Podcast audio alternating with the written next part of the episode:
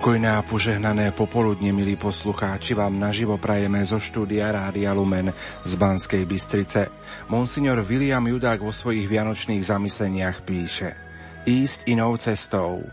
Želajme si navzájem, aby, aby sa nás pravda trojkráľovej hviezdy dotkla tak presvedčivo, že v našom živote už nebudú jestvovať staré cesty, ale bude tu ochota konať z viery, teda z novej viery, ktorá vedie k opravdivému šťastiu. Túto pravdu túžia spoznať pohanskí bádatelia, ktorí ako hľadajúci pravdu. Preto právo mudrci riskujú nebezpečenstvo a nechajú sa dotknúť svojim srdcom odkazu hviezdy. Táto skutočnosť zmení ich život natoľko, že keď opúšťajú Betlehem, idú inou cestou do svojej krajiny, do ktorej prinášajú novú, takmer nepochopiteľnú správu o Bohu a o človeku. Ísť touto cestou denne – dnes, zajtra, ba aj vtedy, keď opadne ihličie z Vianočného stromu a nastane čas, ktorý sa tomu Vianočnému navonok vôbec nepodobá. Ísť touto cestou znamená ísť po ceste, ktorá má svoj vznešený cieľ – Boha. Milí poslucháči, týmito slovami nitrianského diecézneho biskupa Monsignora Viliama Judáka otváram naše popoludňajšie vysielanie na slávnosť zjavenia pána alebo ľudovo troch kráľov. A dovolte mi, aby som v relácii, ktorú pre vás vysielame pod názvom Betlehemská hviezda a mudrci z východu privítal môjho a vášho hostia, profesora Františka Trstenského, prorektora Katolíckej univerzity v Ružomberku a biblistu zo spiskej kapituly. František, vitaj a dovol, aby som ti na úvod nového roka 2016 poprial zdravie, šťastie a Božie požehnanie nech ťa sprevádza a pevne verím, že sa budeme na vlnách Rádia Lumen stretávať v reláciách, či už duchovný obzor alebo od ducha k duchu. Takže vitaj, všetko dobré v novom roku. Veľmi pekne ďakujem za privítanie, aj za to blahoželanie. Rovnako aj ja sa pripájam nech nás to Božie požehnanie sprevádza, Božia blízkosť v tomto novom roku. Takže ja srdečne pozdravujem všetkých poslucháčov Rádia Lumen v tomto novom roku. Stále prežívame Vianočné obdobie, máme e, dnes slávnosť zjavenia pána, pomaličky sa Vianočné obdobie už tak povediac chýli ku svojmu koncu, lebo už nasledujúcu nedelu, ktorú budeme prežívať, bude nedela krstu Krista pána. Prežívame aj mimoriadný svetý rok milosrdenstva, ktorý 8. decembra otvoril eh, pápež František a otcovia biskupy po celom svete. Poznačil tento mimoriadný svetý rok milosrdenstva a je to tohtoročné slávenie Vianoc? Určite áno, ja chcem tak spojiť uh, tie, tie texty vianočné alebo biblické texty, ktoré rozprávajú o narodení a detstve Iša Krista práve s témou milosrdenstva. Ak by sme si teraz otvorili prvú a druhú kapitolu Lukášovho Evanielia, Matúšov Evanielia, lebo to sú dvaja evangelisti, ktorí hovoria o narodení a detstve pána Ježiša, tak tam nájdeme práve myšlienky milosrdenstva. Mária vo svojom chválospeve, ktorý povie pri návšteve Alžbety, zvelebuje Boha za to, že prejavil milosrdenstvo.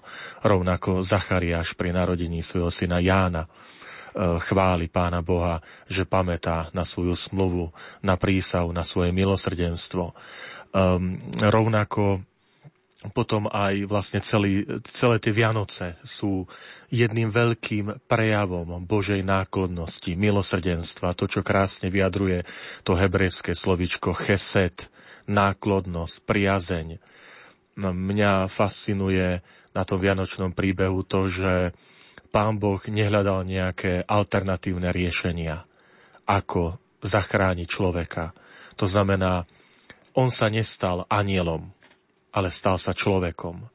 A namiesto seba neposlal tu nejakého aniela posla, ale on sám prišiel, zostúpil na, na túto zem a toto je plné keď, plné milosrdenstva, keď sa zamýšľame nad tým, že prečo tak urobil zo svojej veľkej lásky, z milosrdenstva, z tej priazne nezaslúženej, nejako nevinútiteľnej z našej strany voči Bohu, ale z jeho náklonnosti.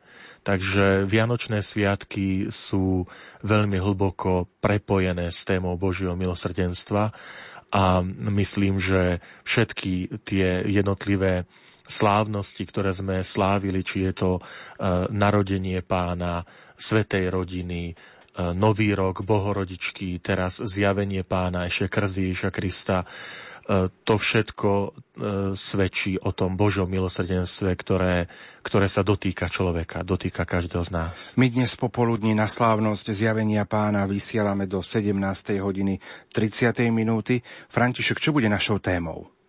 Práve ten dnešný sviatok, e, ktorý v sebe zahrania jednak rozmer návštevy mudrcov z východu, tak ako nám to zachytil evangelista Matúš, ale v tom rozprávaní tej druhej kapitole, kde sa to spomína, chceme pokračovať ďalej, pretože to nie len o návštevu mudrcov z východu, ale potom aj tá reakcia, ktorá nasledovala, to je útek svätej rodiny do Egypta a zabitie betlémskych chlapcov, tak chceme sa pozrieť na to očami svätého písma.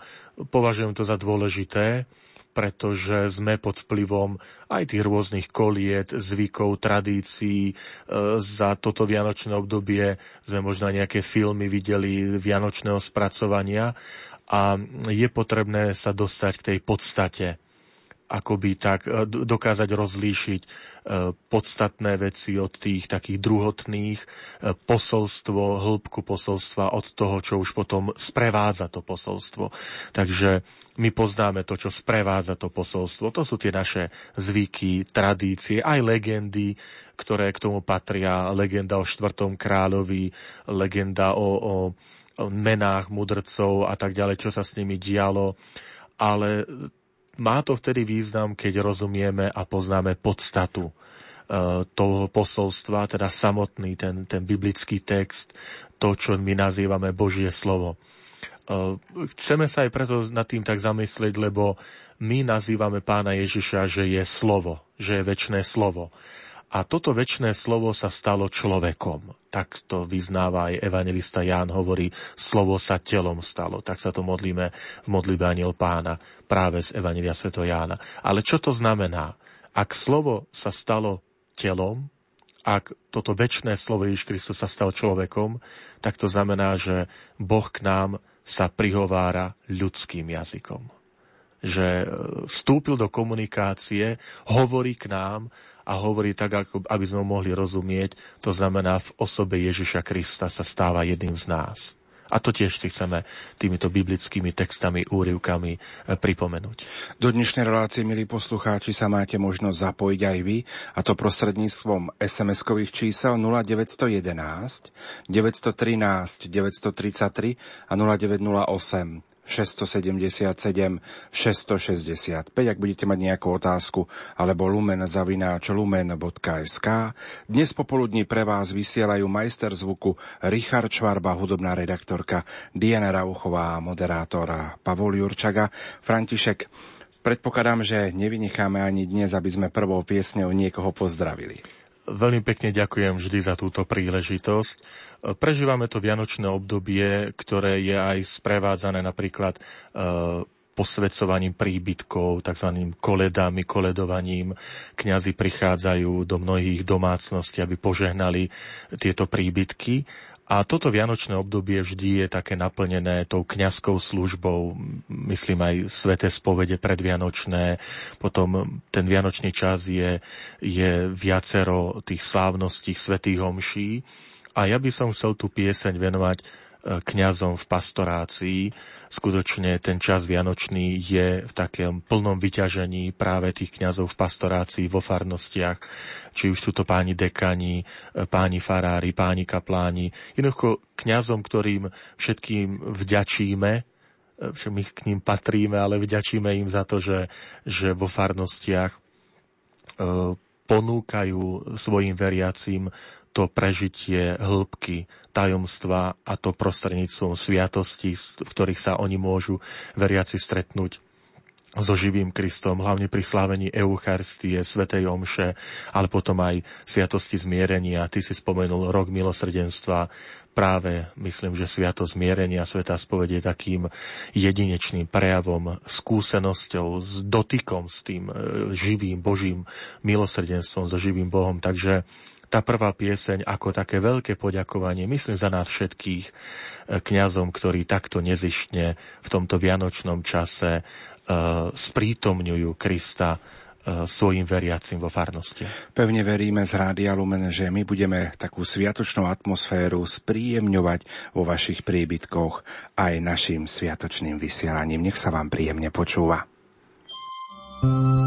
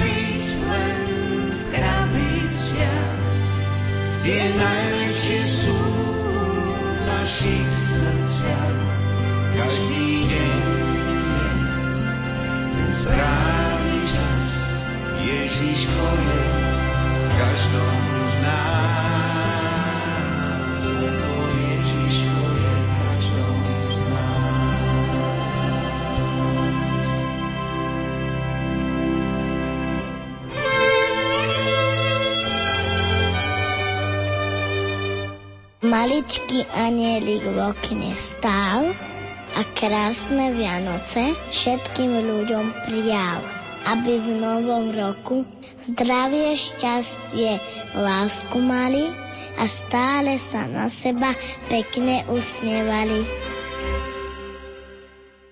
Na vlnách Rádia Lumen počúvate naše popoludňajšie vysielanie na slávnosť zjavenia pána s profesorom Františkom Trstenským. Poprosím vás, aby ste si pripravili aj sväté písmo, lebo dnes budeme zvlášť so svätým písmom a jeho ukážkami pracovať. Budeme konkrétne listovať ho Matúšovom evanieliu v druhej kapitole, prvý až 12. verš, to je naša prvá zvuková ukážka. Za nás v Rádiu Lumen aj v novom roku listovala vo Svetom písme Jana Ondrejková.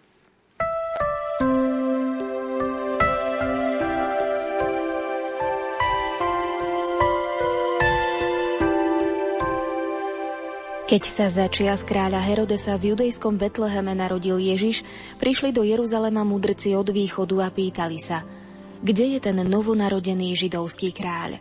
Videli sme jeho hviezdu na východe a prišli sme sa mu pokloniť.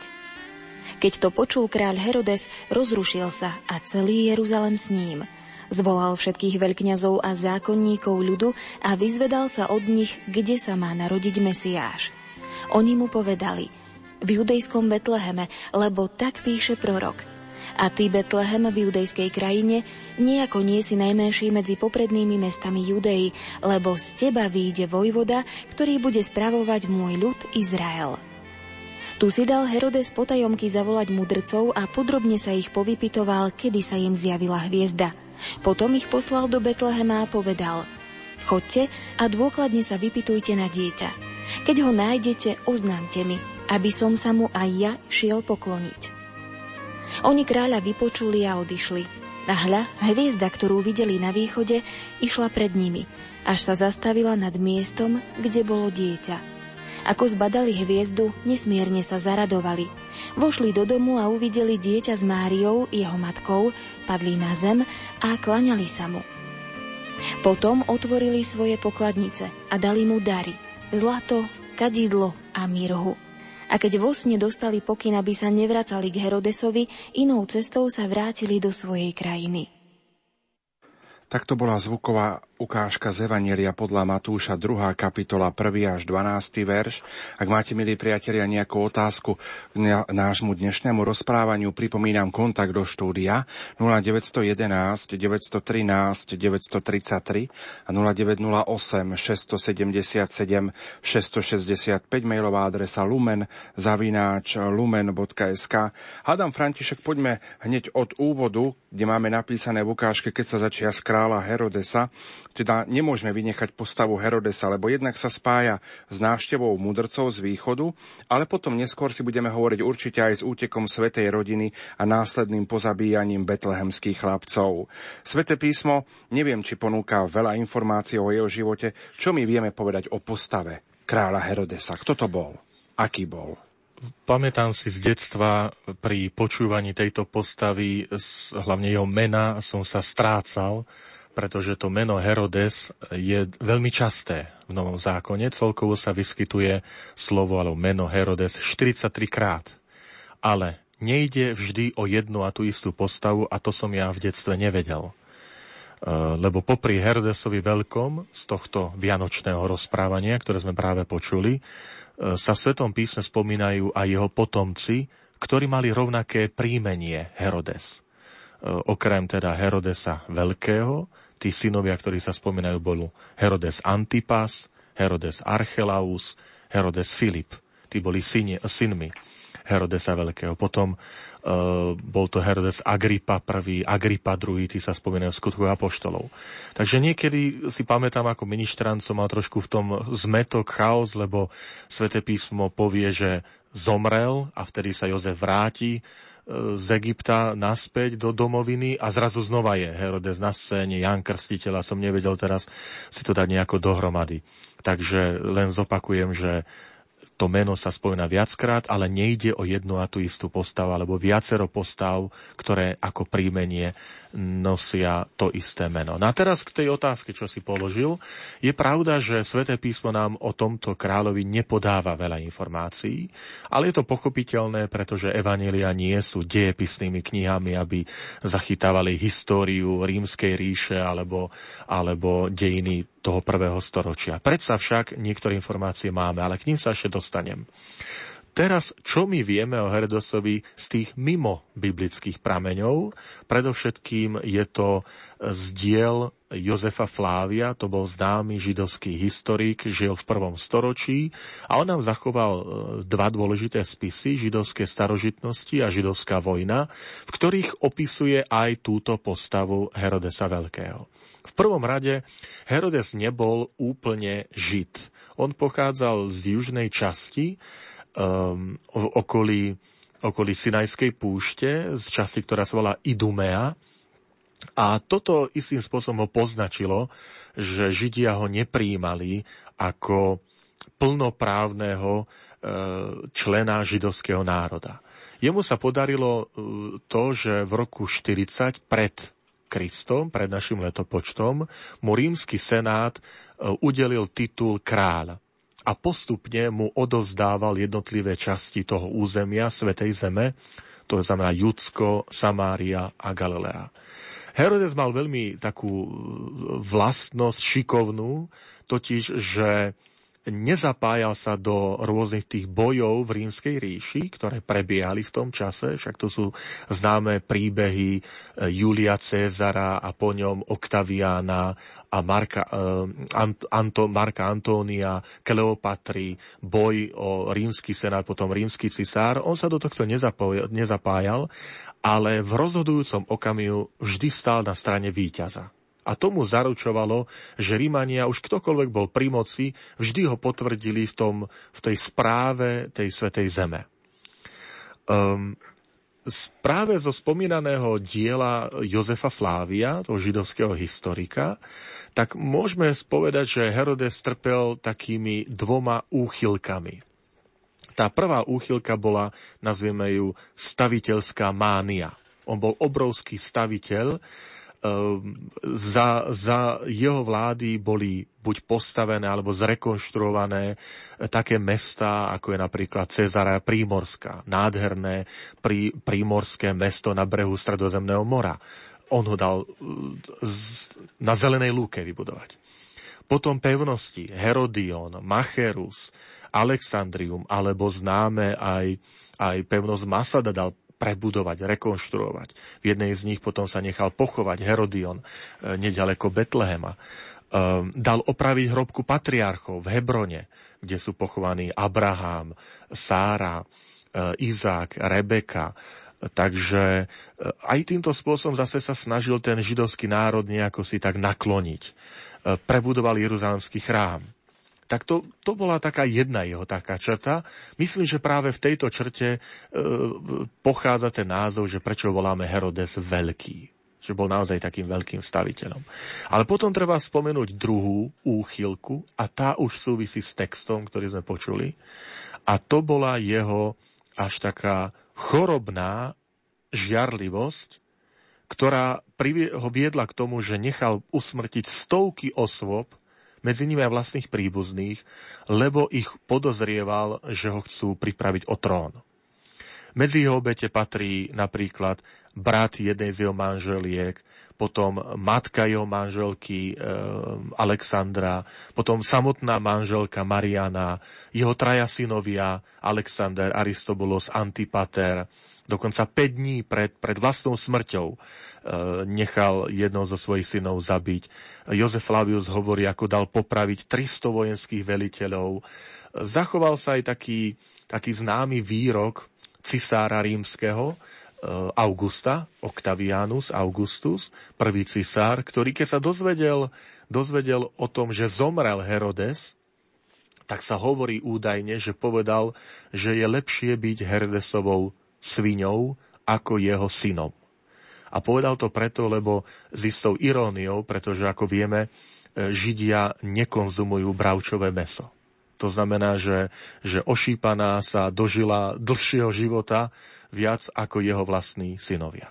To znamená, tá krutosť, ktorá teraz e, sa spomína a bude sa spomínať v Matúšovom evaníliu, že, že je chorobne žiarlivý, že podozrieva, že ho chcú pripraviť o trón a potom dá zabíjať betlemských chlapcov, tak korešponduje s tým, čo my poznáme z mimo biblických prameňov o, o, tomto, o tomto panovníkovi. Ostal by som pri tej prvej vete ukážky, kde čítame, keď sa začia z kráľa Herodesa v judejskom Betleheme narodil Ježiš, prišli do Jeruzalema mudrci od východu.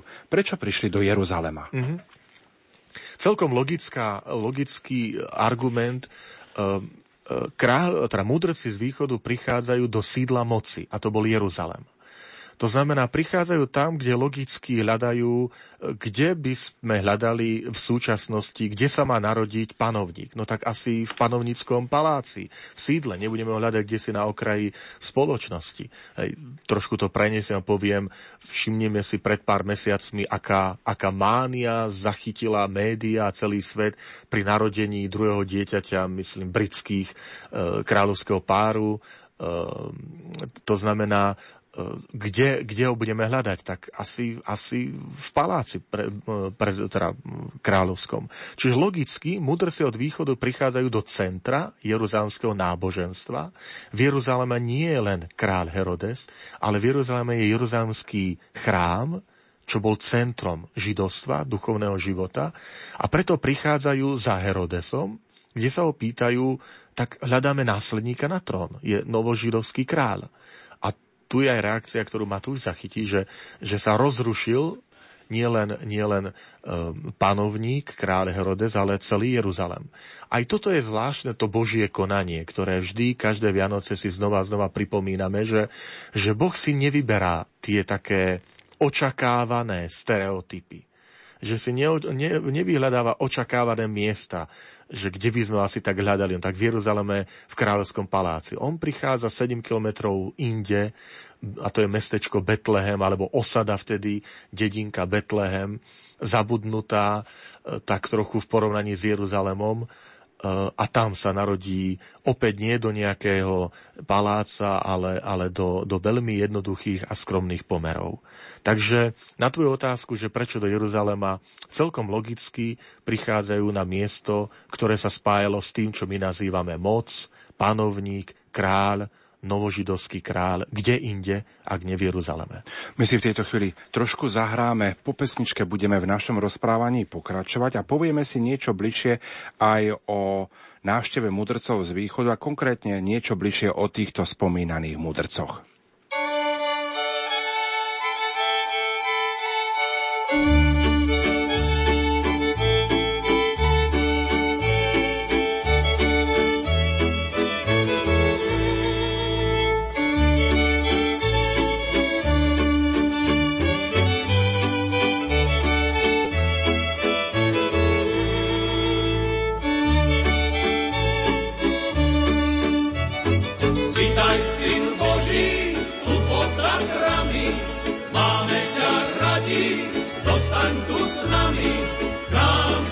Prišiel z neba, daj si z nášho chleba. Hej, koleda, koleda, nám si prišiel z neba, daj si z nášho chleba. Hej, koleda, koleda, Ježiško malý, vitaj, len vitaj, prinies každému, čo najviac pýta,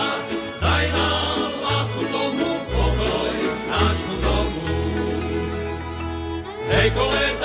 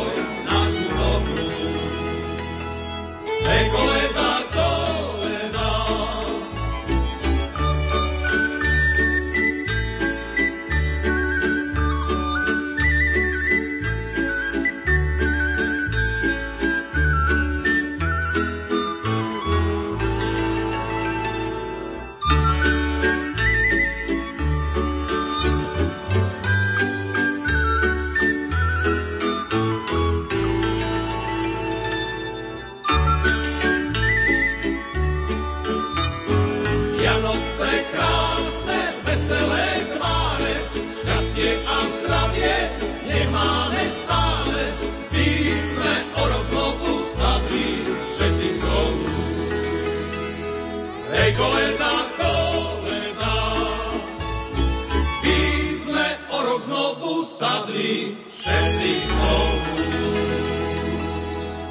Hej, koleda, koleda. Hovorí sa, že tie najhodnotnejšie darčeky sa nedajú kúpiť ani chytiť. Sú to pocity, ktoré pretrvávajú v srdci ešte dlho po sviatkoch.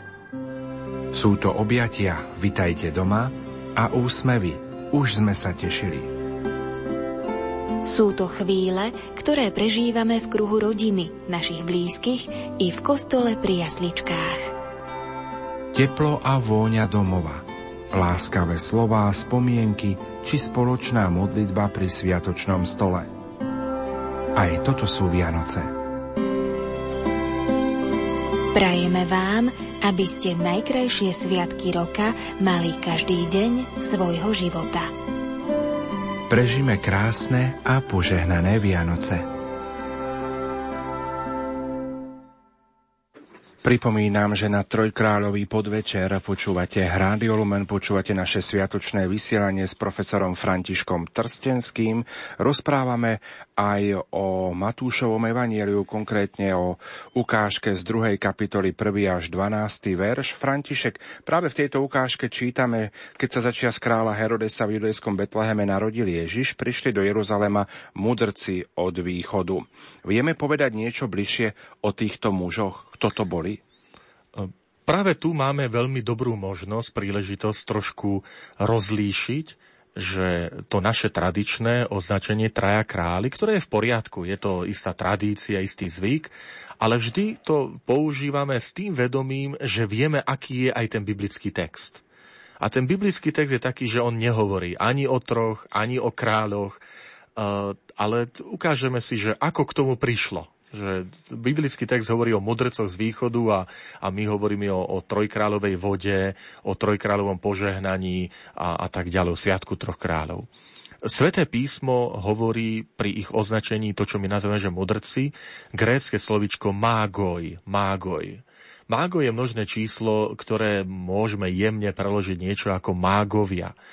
Um, takýmto výrazom sa označovali kňazi v Perskej ríši.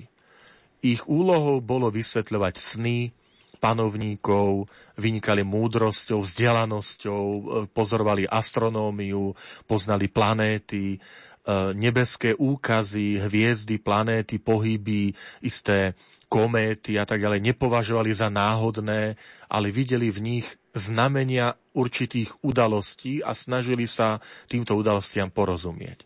V starom zákone týmto slovom mág je napríklad označený uh, v knihe, v knihe proroka Daniela sú označení vešci a mágovia celého kráľovstva, ktorí majú kráľovi Nabuchodonozorovi vysvetliť sen, ktorý má.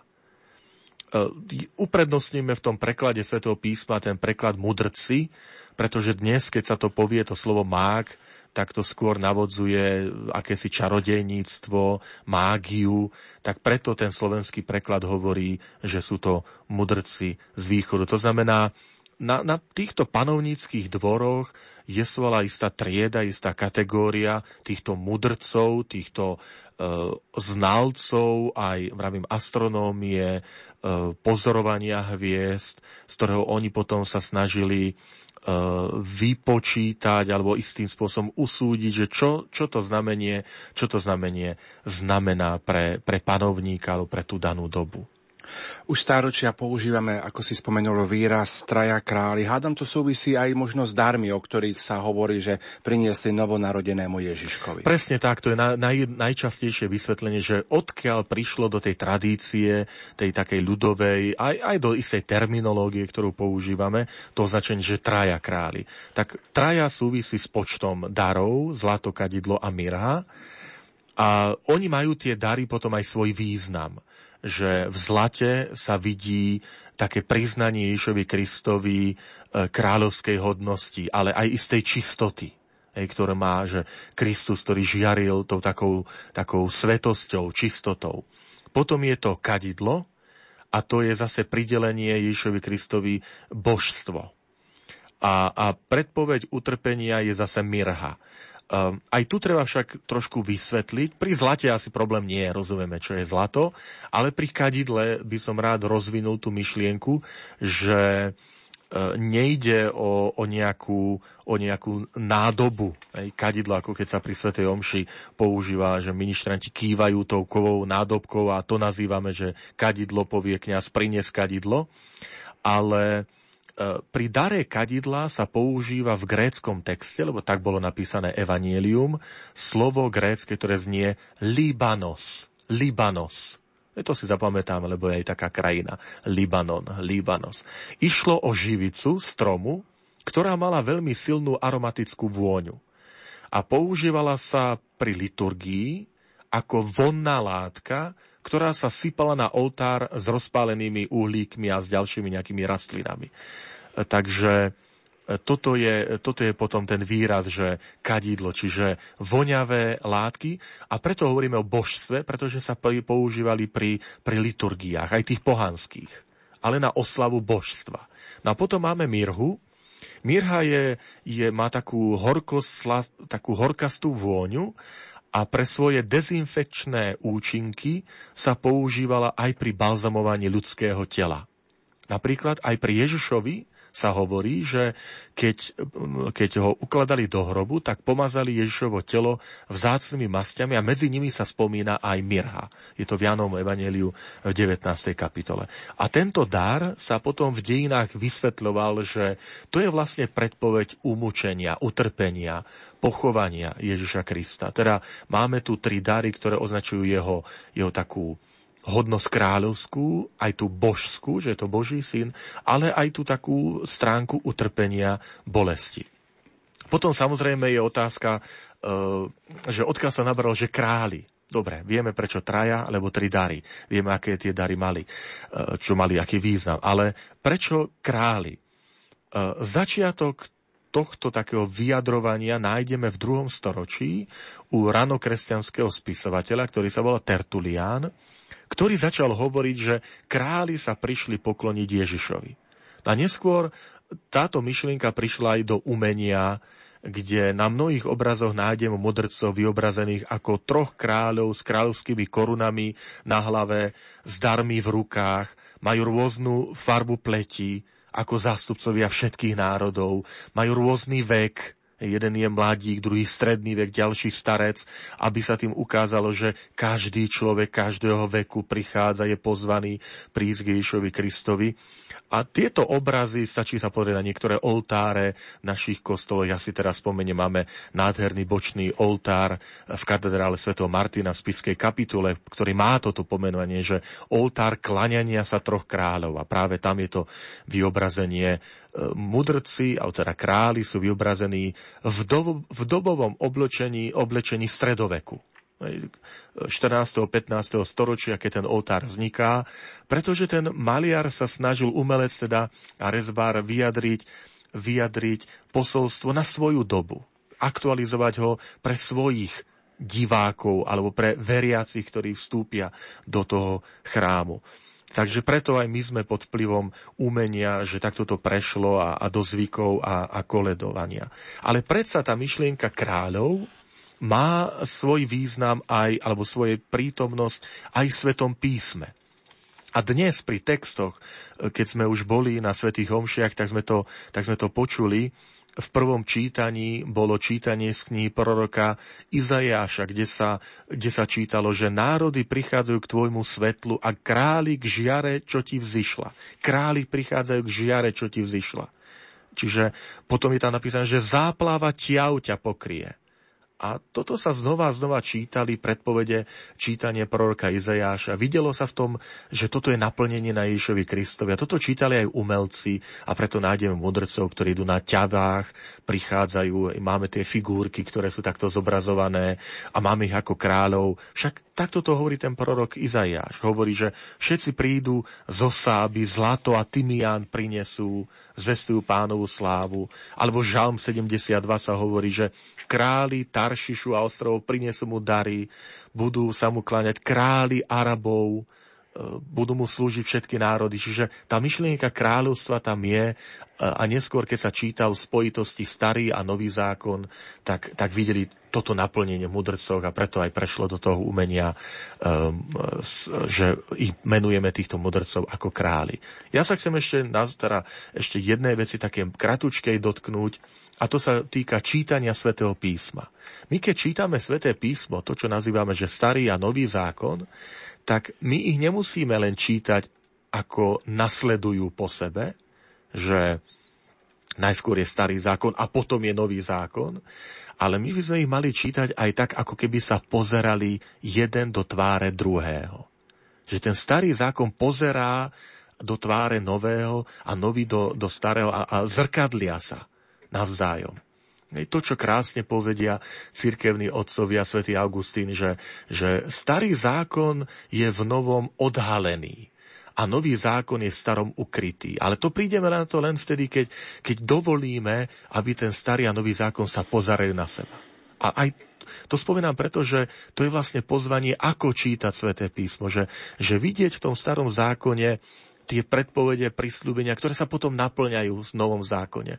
A keď ja poznám ten starý zákon, aj tieto svedectva proroka Izajáša, tak potom rozumiem novému zákonu, ale potom rozumiem aj tomu umeniu, e, tomu vyobrazovaniu, že odkiaľ tí umelci a ďalej e, literárne diela prišli na myšlienku mudrcov a kráľov a rôznych pletí a vyobrazenia, to preto, lebo pozorne čítali sväté písmo.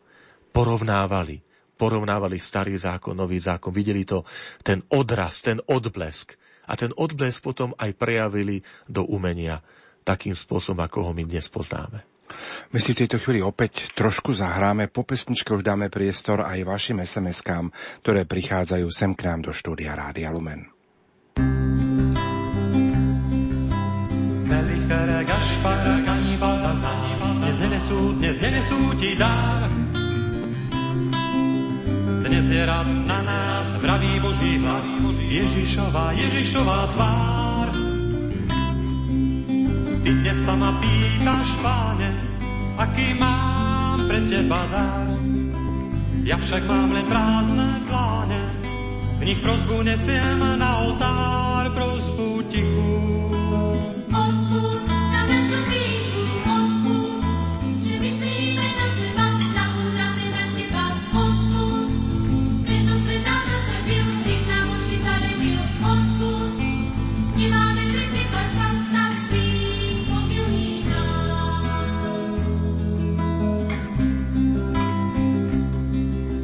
Každý z nás má v sebe malé jasy. No častokrát to jasle chladné ako kameň. Tak príjmime teplo Ježišovho dychu a žiaru Ježišovej lásky, aby sa dnes, raz a navždy aj v tých našich jasliach narodil Ježiš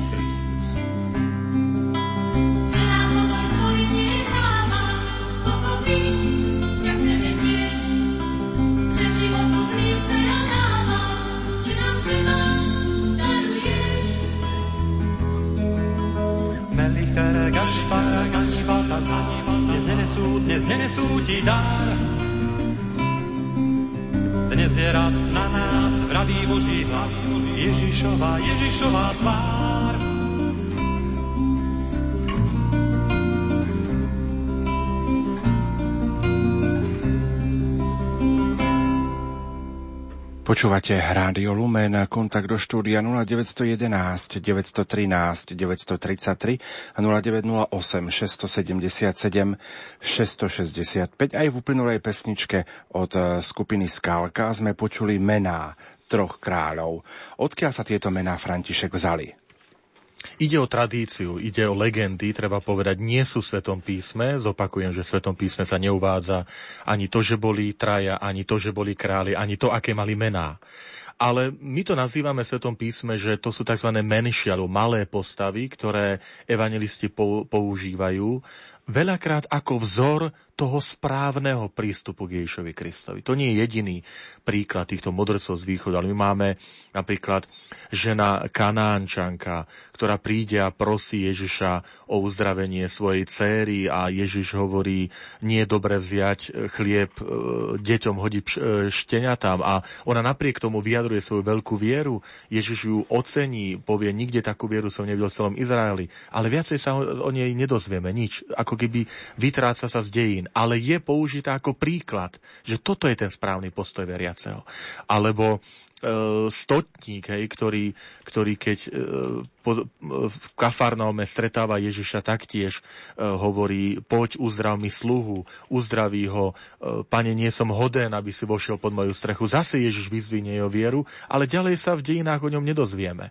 Veľakrát toto evangelista používa preto, aby ukázal, že tieto také malé, nenápadné postavy sú vzorom toho správneho prístupu, ktorý máme zaujať k Ježišovi Kristovi. A teraz tým menám. Tie mená sú, až prichádzajú so stredovekom. A aj pre, pod vplyvom toho, že vznikajú e, legendy, vznikajú tradície, koledovania a bola snaha nejako ich identifikovať.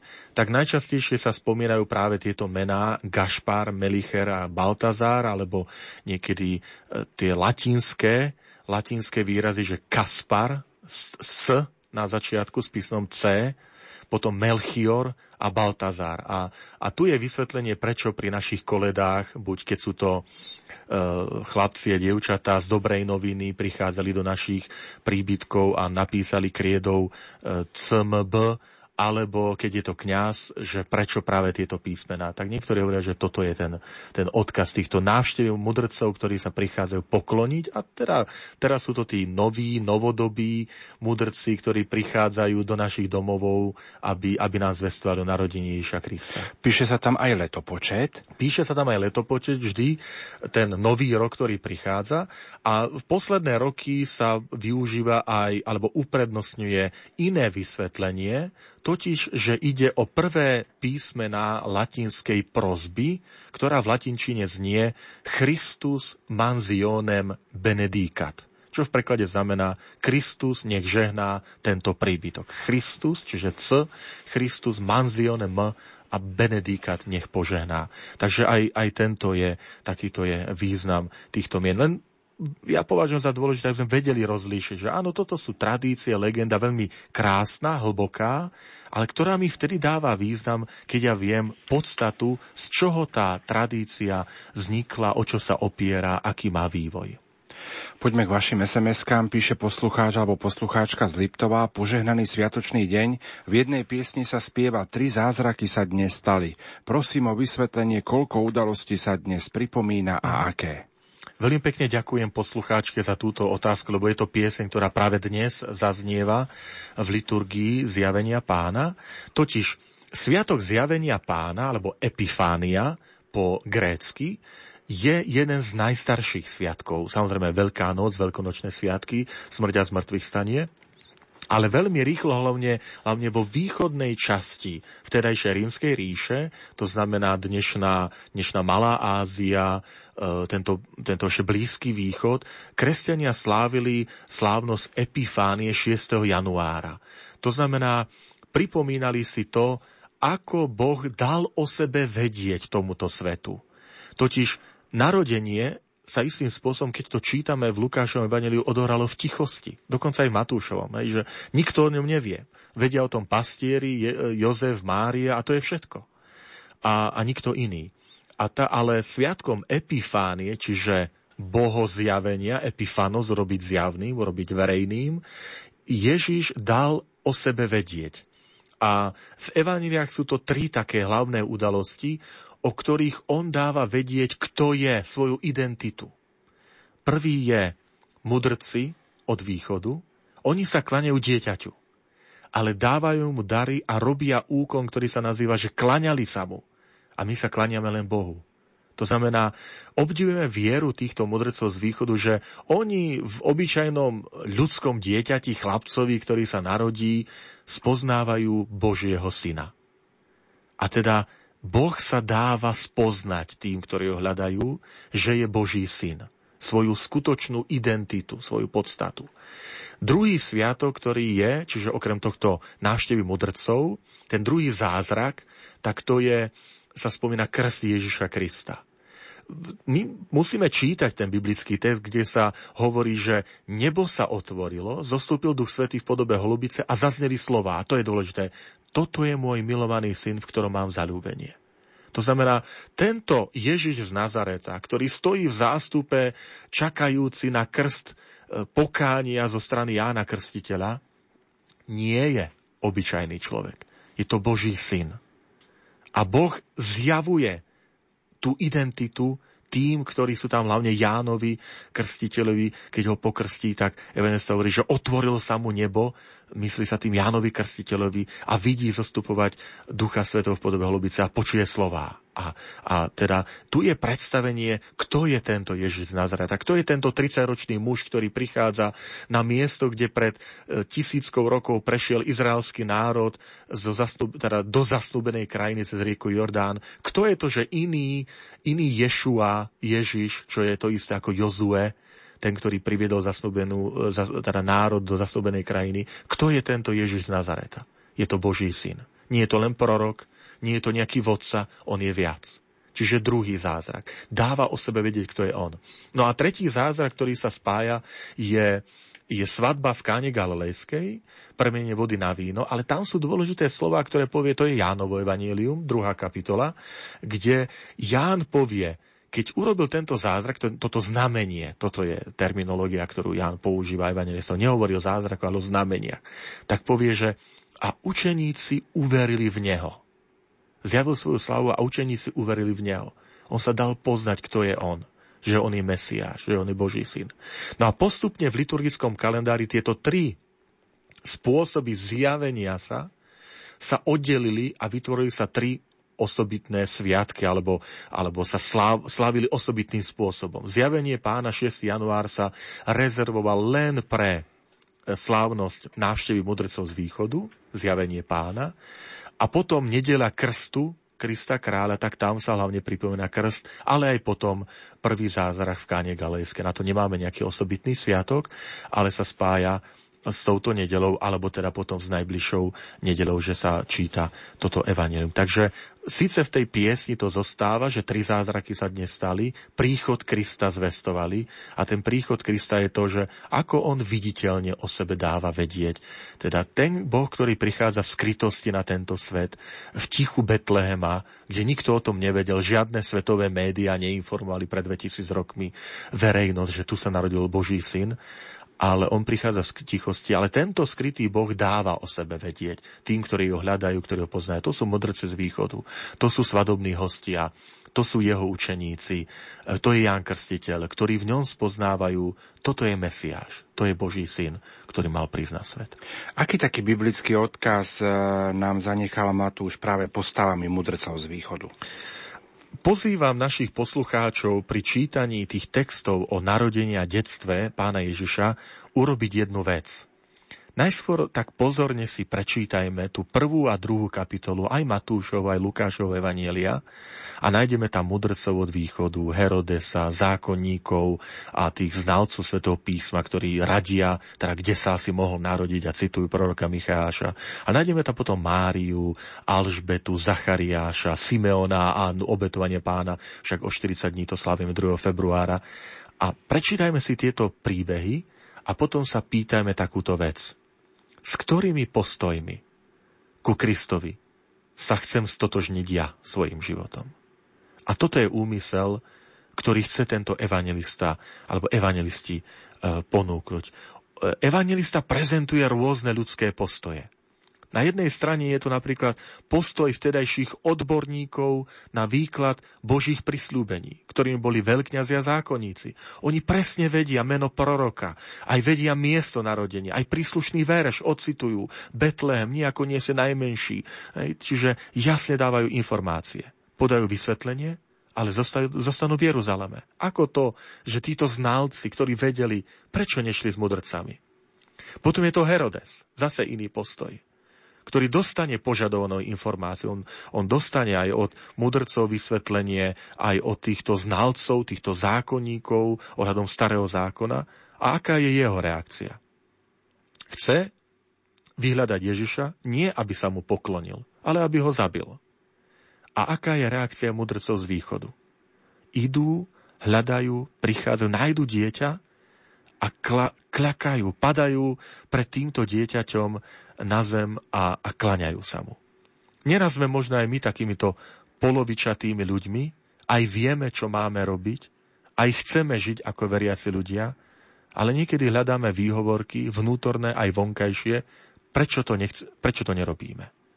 Chyba nám možno ešte ten posledný krok. A dobrý úmysel je síce fajn, ale je málo. Nestačí iba vykročiť na cestu. To naše nasledovanie Krista potrebujeme dotiahnuť až do uskutočňovania. Takže na otázku, čo, aký je odkaz týchto modrcov od východu, tak oni sa zaradzujú e, medzi prvých zástupcov tej kategórie, ktorí počuli, reagovali na to Božie povolanie, na to Božie pozvanie vstúpiť do vzťahu s ním. A tento postoj evangelista Matúš nás pozýva, aby sme si aj my osvojili. Hádam to vyslovené doplníme aj piesňou, bude spievať Kristýna a jej modlitba za ľudskosť.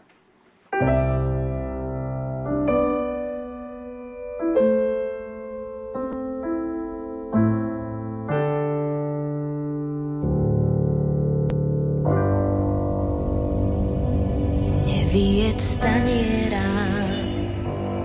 čo patrí iným.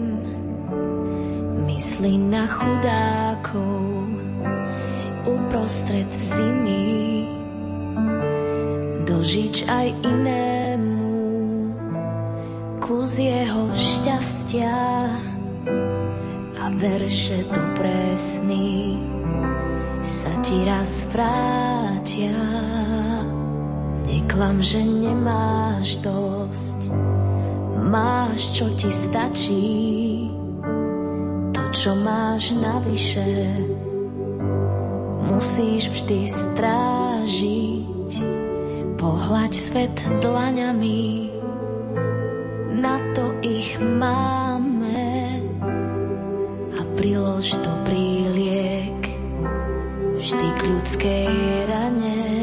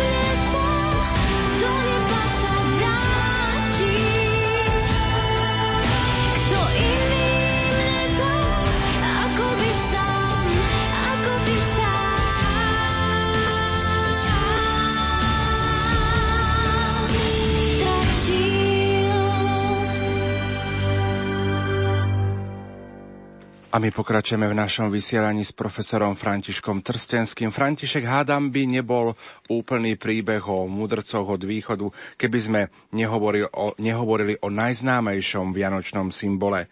V rozprávaní o mudrcoch sa spomína štyrikrát a je to hviezda.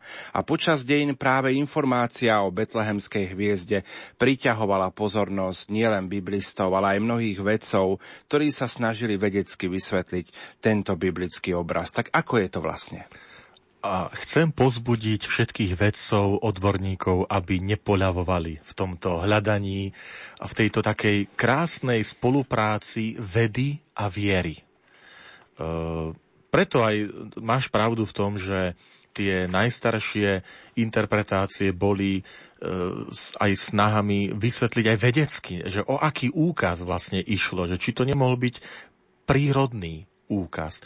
Tak tie najčastejšie, tie prvé, e, hovorili svedectvo alebo pokusy, že to mohol byť padajúci meteor. E, potom, keď, keď sa rozvíjali prírodné vedy, tak prišli ďalšie iné vysvetlenia. Hovorilo sa o heliovej kométe, ak sa nemýlim, tak v roku 12 pred Kristom bolo, bolo, ju pozorovali, však sa, ak sa ten cyklus, myslím, že je 70, každých 76 rokov, že sa vracia.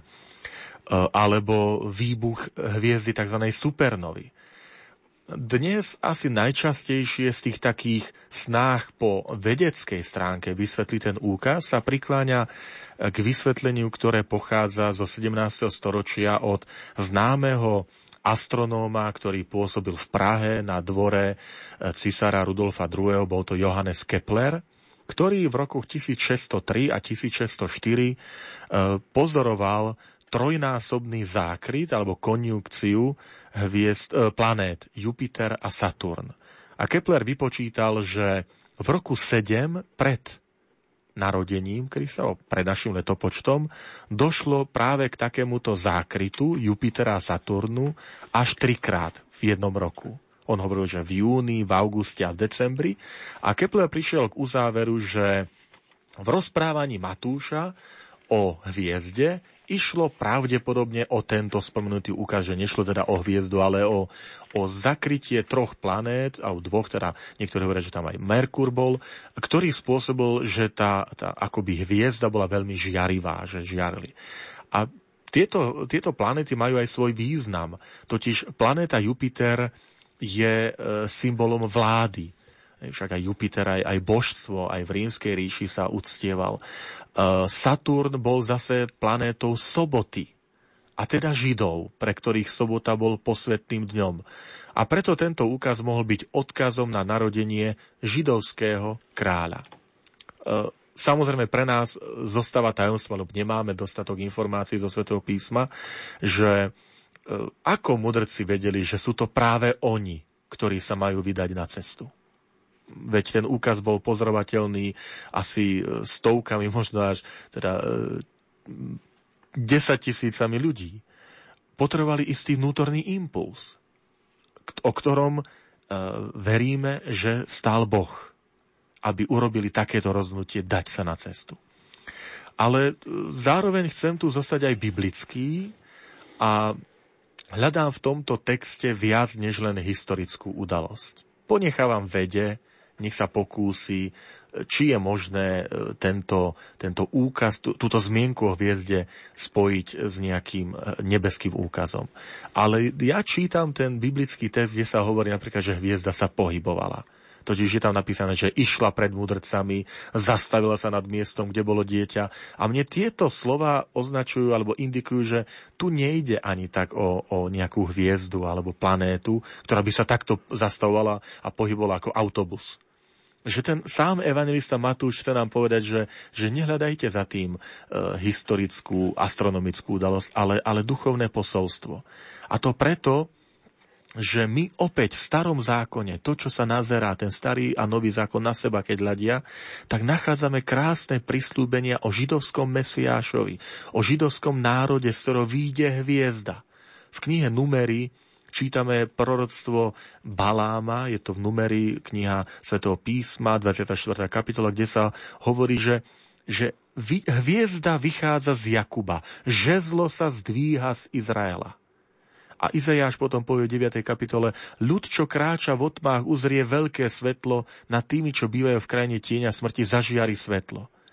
Matúš chce ukázať už od prvých veršov aj týmto spôsobom, že Ježiš je týmto svetlom, že on je tým žezlom, ktoré sa naplňa to, to proroctvo starého zákona. Čiže nečítam to ani takto poviem, astronomicky, skôr to vnímam ako istú interpretáciu, ktorú Matúš používa aj cez symbol, symbol hviezdy. František, ale niekomu by mohlo napadnúť, že betlehemská hviezda podporuje tých, ktorí sa venujú astrológii.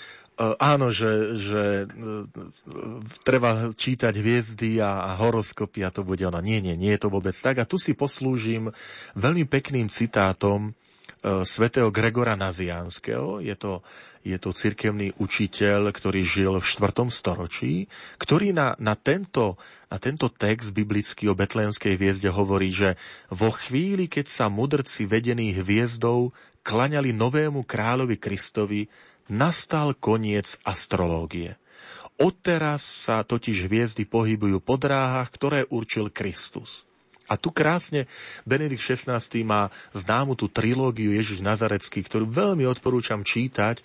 Má aj tú prvú časť, alebo teda ten Ježišovo detstvo, narodenie, nádherne rozoberá tieto texty tak duchovne, teologicky. A on tam krásne hovorí, že nie prvky vesmíru a zákonitosti hmoty vládnu nad svetom a človekom, ale osobný Boh vládne nad hviezdami, teda nad vesmírom. Že áno, samozrejme, my tu máme prírodné zákony, planéty a mesiac a všetko to krásne harmonicky funguje a je všetko to hviezdnaté nebo nad nami, ktoré má svoje zákonitosti a prírodné fyzikálne zákony, ale za tým ešte všetkým stojí Boh. Teda áno, ja verím vo, a som si istý vo fyzikálnych zákonoch, že jestvujú a prírodné zákony, že nebudeme hlasovať v parlamente za zrušenie e, gravitačného zákona, lebo je to hlúposť, lebo to dal Boh, ale za tým všetkým stojí Boh. A toto je dôležité, ten odkaz, ktorý aj tento príbeh hovorí.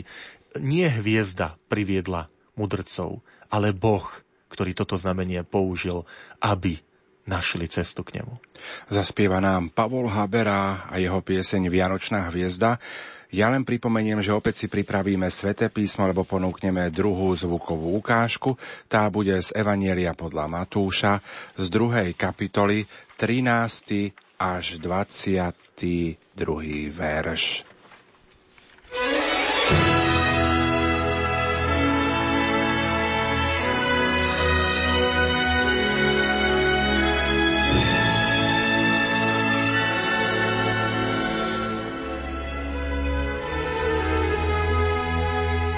Malá hviezda sa, pozri schádza až k nám.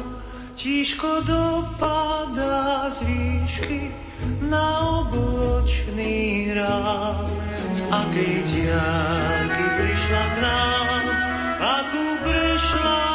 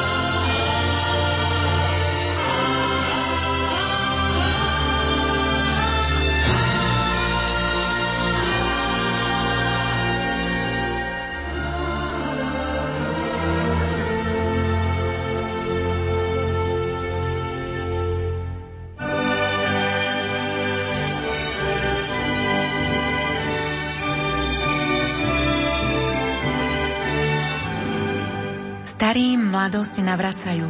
Mladým nesmiernu radosť dajú. Do rodných chalúpok deti privádzajú. Nepriatelia k sebe vľúdne slovo majú. Na prehrmené roky ľudia spomínajú. Tu najkrajšiu pieseň pery zaspievajú. To najcenejšie zo srdc ľudia rozdávajú. Takú čarovnú moc len Vianoce majú. Do života ľudí spásu prinášajú. A my pokračujeme v našom vysielaní. František čaká nás druhá zvuková ukážka z Evanielia podľa Matúša z druhej kapitoly 13. až 23. verš. E, čo bude také možno zaujímavé na tejto ukážke? My sme tie ukážky rozdelili do dvoch, ale v podstate ide o jeden text, je to celá druhá kapitola Matúšovo Evanielia a vlastne je pokračovaním toho, čo sme sa dodnes venovali. Teda po návšteve modrcov z východu, ktorí sa upozornení vo sne vracajú inou cestou naspäť do domoviny, nasleduje reakcia Herodesa Veľkého a to známe pozabíjanie e, betlenských chlapcov a zároveň útek e, Svetej rodiny do Egypta, čiže to sú také dve hlavné témy, ktorým sa po ukážke budeme venovať. Poďme si spomínanú zvukovú ukážku vypočuť.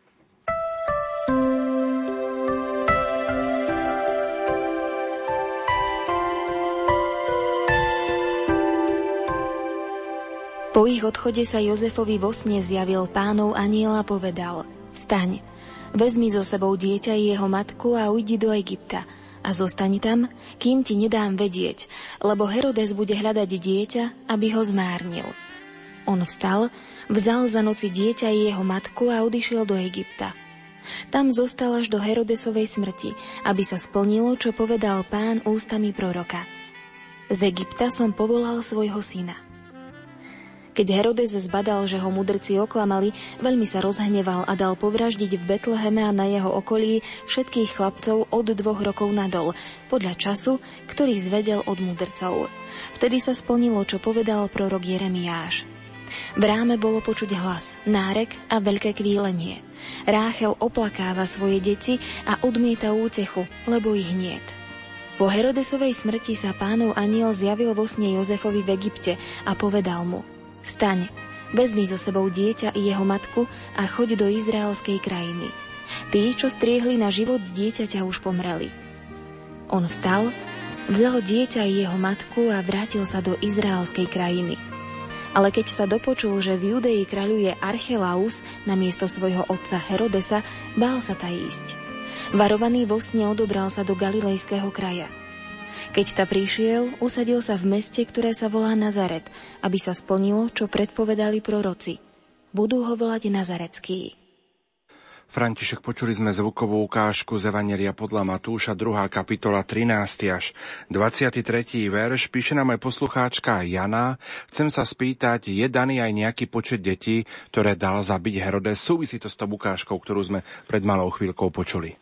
Áno, na jednej strane máme isté, isté počty, ktoré sú skôr tak aj prehnané a vychádzajú z istej úcty a rozvinutia potom neskôršie kresťanstva, napríklad byzantská liturgia hovorí o počte 14 tisíc, sírska liturgia 64 tisíc. E, treba tieto čísla považovať za vysoko nadsadené. To je skôr istý, istý prejav úcty a, a ukázanie toho protikladu krutosti e, kráľa Herodesa. E, ak ideme do reálnych čísel, tak v čase vlády Herodesa mohlo žiť v Betleheme možno približne 300 obyvateľov. Také sú odhady archeológov, odborníkov na, na prvé storočie po Kristovi.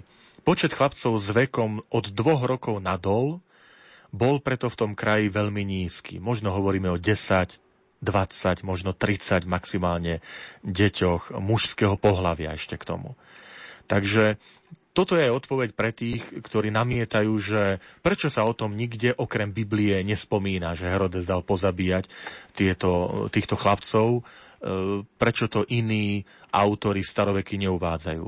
No pri takomto počte, ak išlo o 10-20 chlapcov, a pri tých rôznych iných udalostiach, ktoré sa spájajú s Herodesom, s jeho aj krutosťou a, a vôbec dejiny rímskej ríše, tak toto mohol byť ľahko prehliadnutelný údaj, ktorý nestál za to, aby sa takýmto spôsobom dostal do, do rozprávania. Um, ale chcem ukázať aj tú vec, že to Matúšovo rozprávanie o úteku pred Herodesom a potom to usmrtenie chlapcov nesie podobnosti e, so záchranou bezbranného novonarodeného Mojžiša pred faraónom, ktorý podľa starozákonnej knihy Exodus tento faraón dal príkaz egyptianom. Každého chlapca, čo sa narodí Hebrejom, hoďte do Nílu, každé dievče nechajte žiť. A neskôr už dospelý Mojžiš uteká pred faraónom na púšť, aby potom od pána Boha dostal takýto príkaz. Choď, vráť sa do Egypta, veď všetci, čo ti číhali na život, sú mŕtvi. A toto sú takmer identické slova, ktorými pánov aniel oznámi Jozefovi aby sa vrátil znova do svojej domoviny. Keď mu vezme, stáň, vezmi so sebou dieťa, jeho matku a choď do izraelskej krajiny, lebo tí, čo strieli na život dieťaťa, už pomreli. Prečo to ta, takáto zhoda? Prečo takáto podobnosť?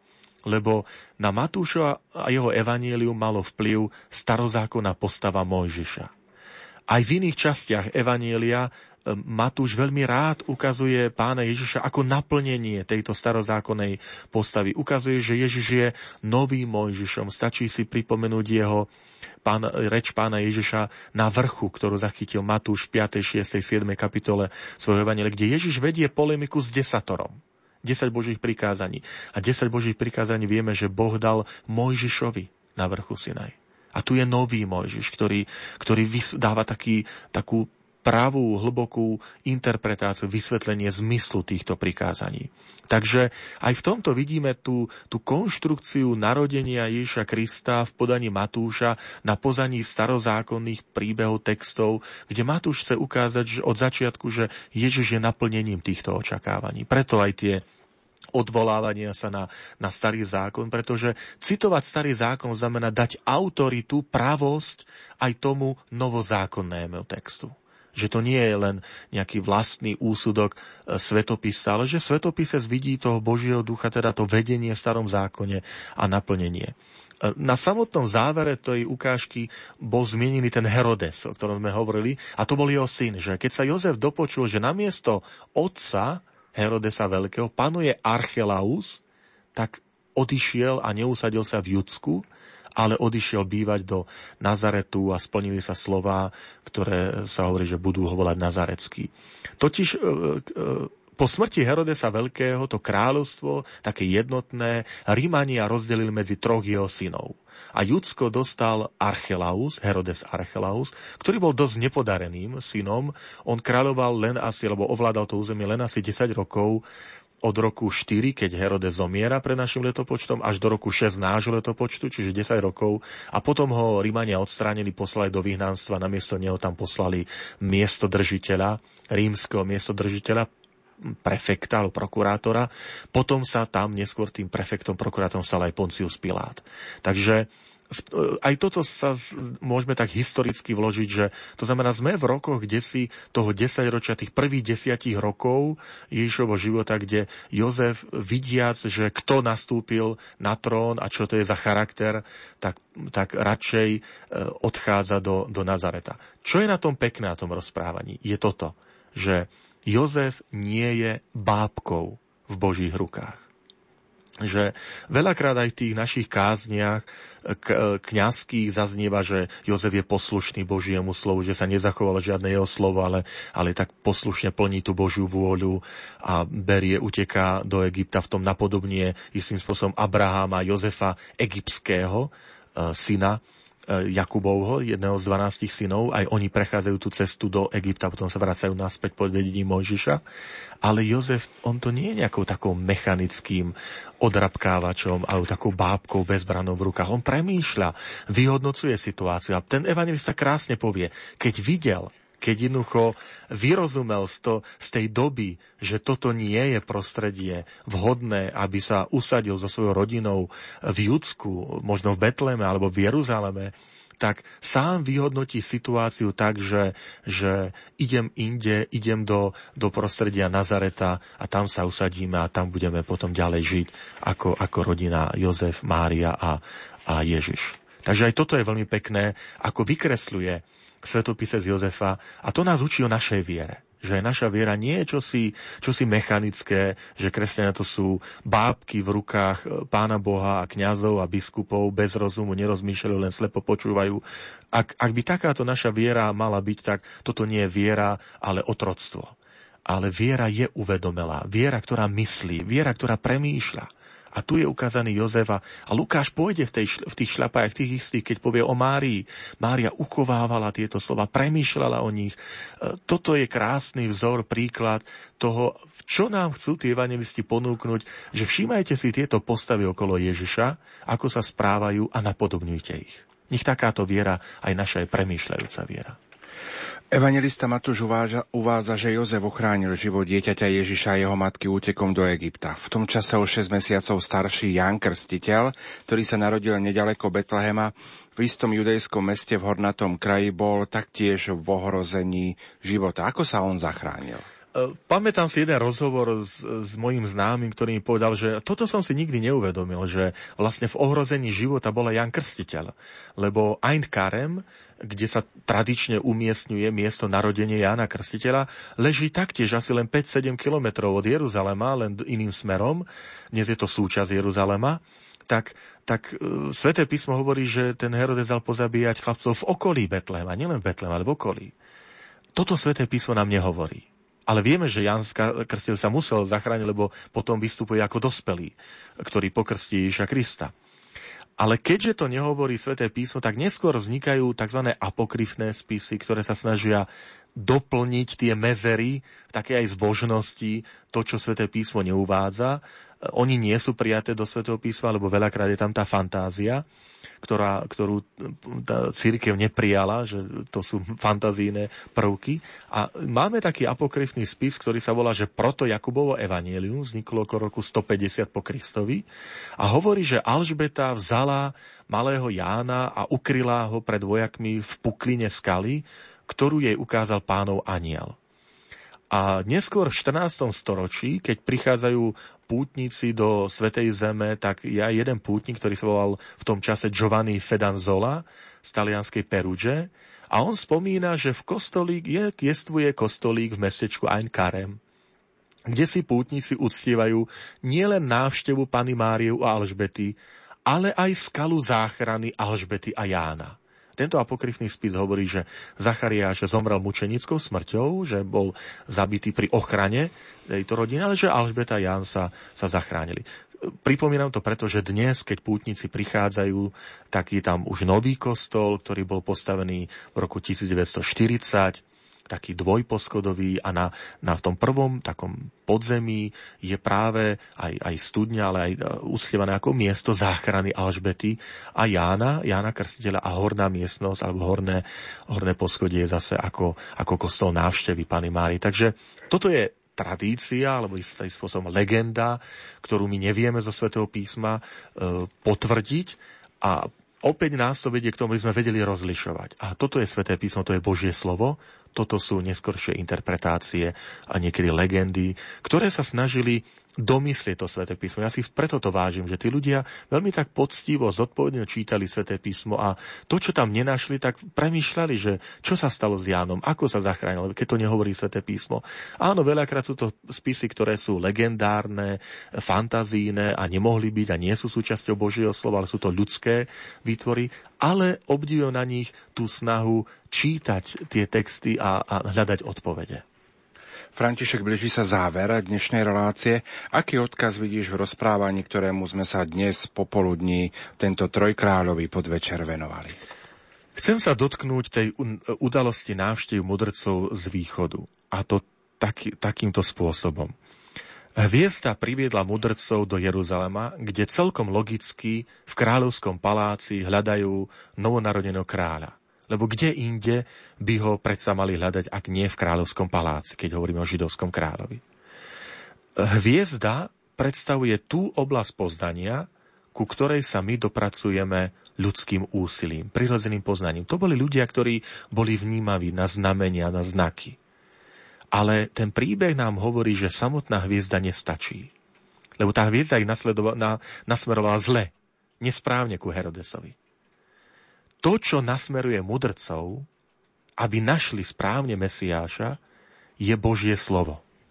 Keď čítajú tí znalci zákona, proroka, hovorí, takto je napísané v Betleheme. Oni čítajú z hviezd.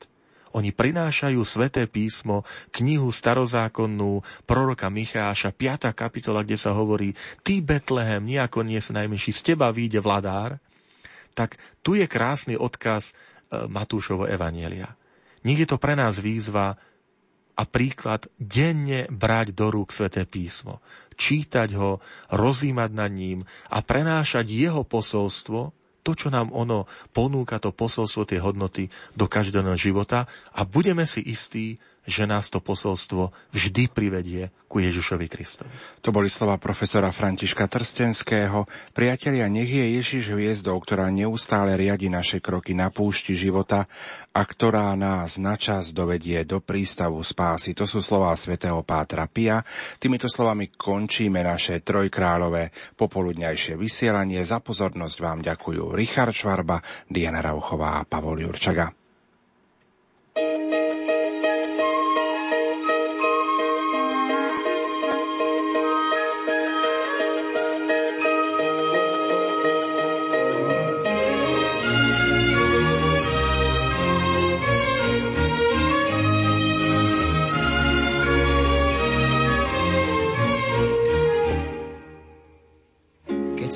Láska v diálke stráca, plamienok nezahorí. Keď aj dýchať býva práca, nikto nám neotvorí. Keď slováva riadny zásah, sám povedz nie, veď tichá pieseň stále znie.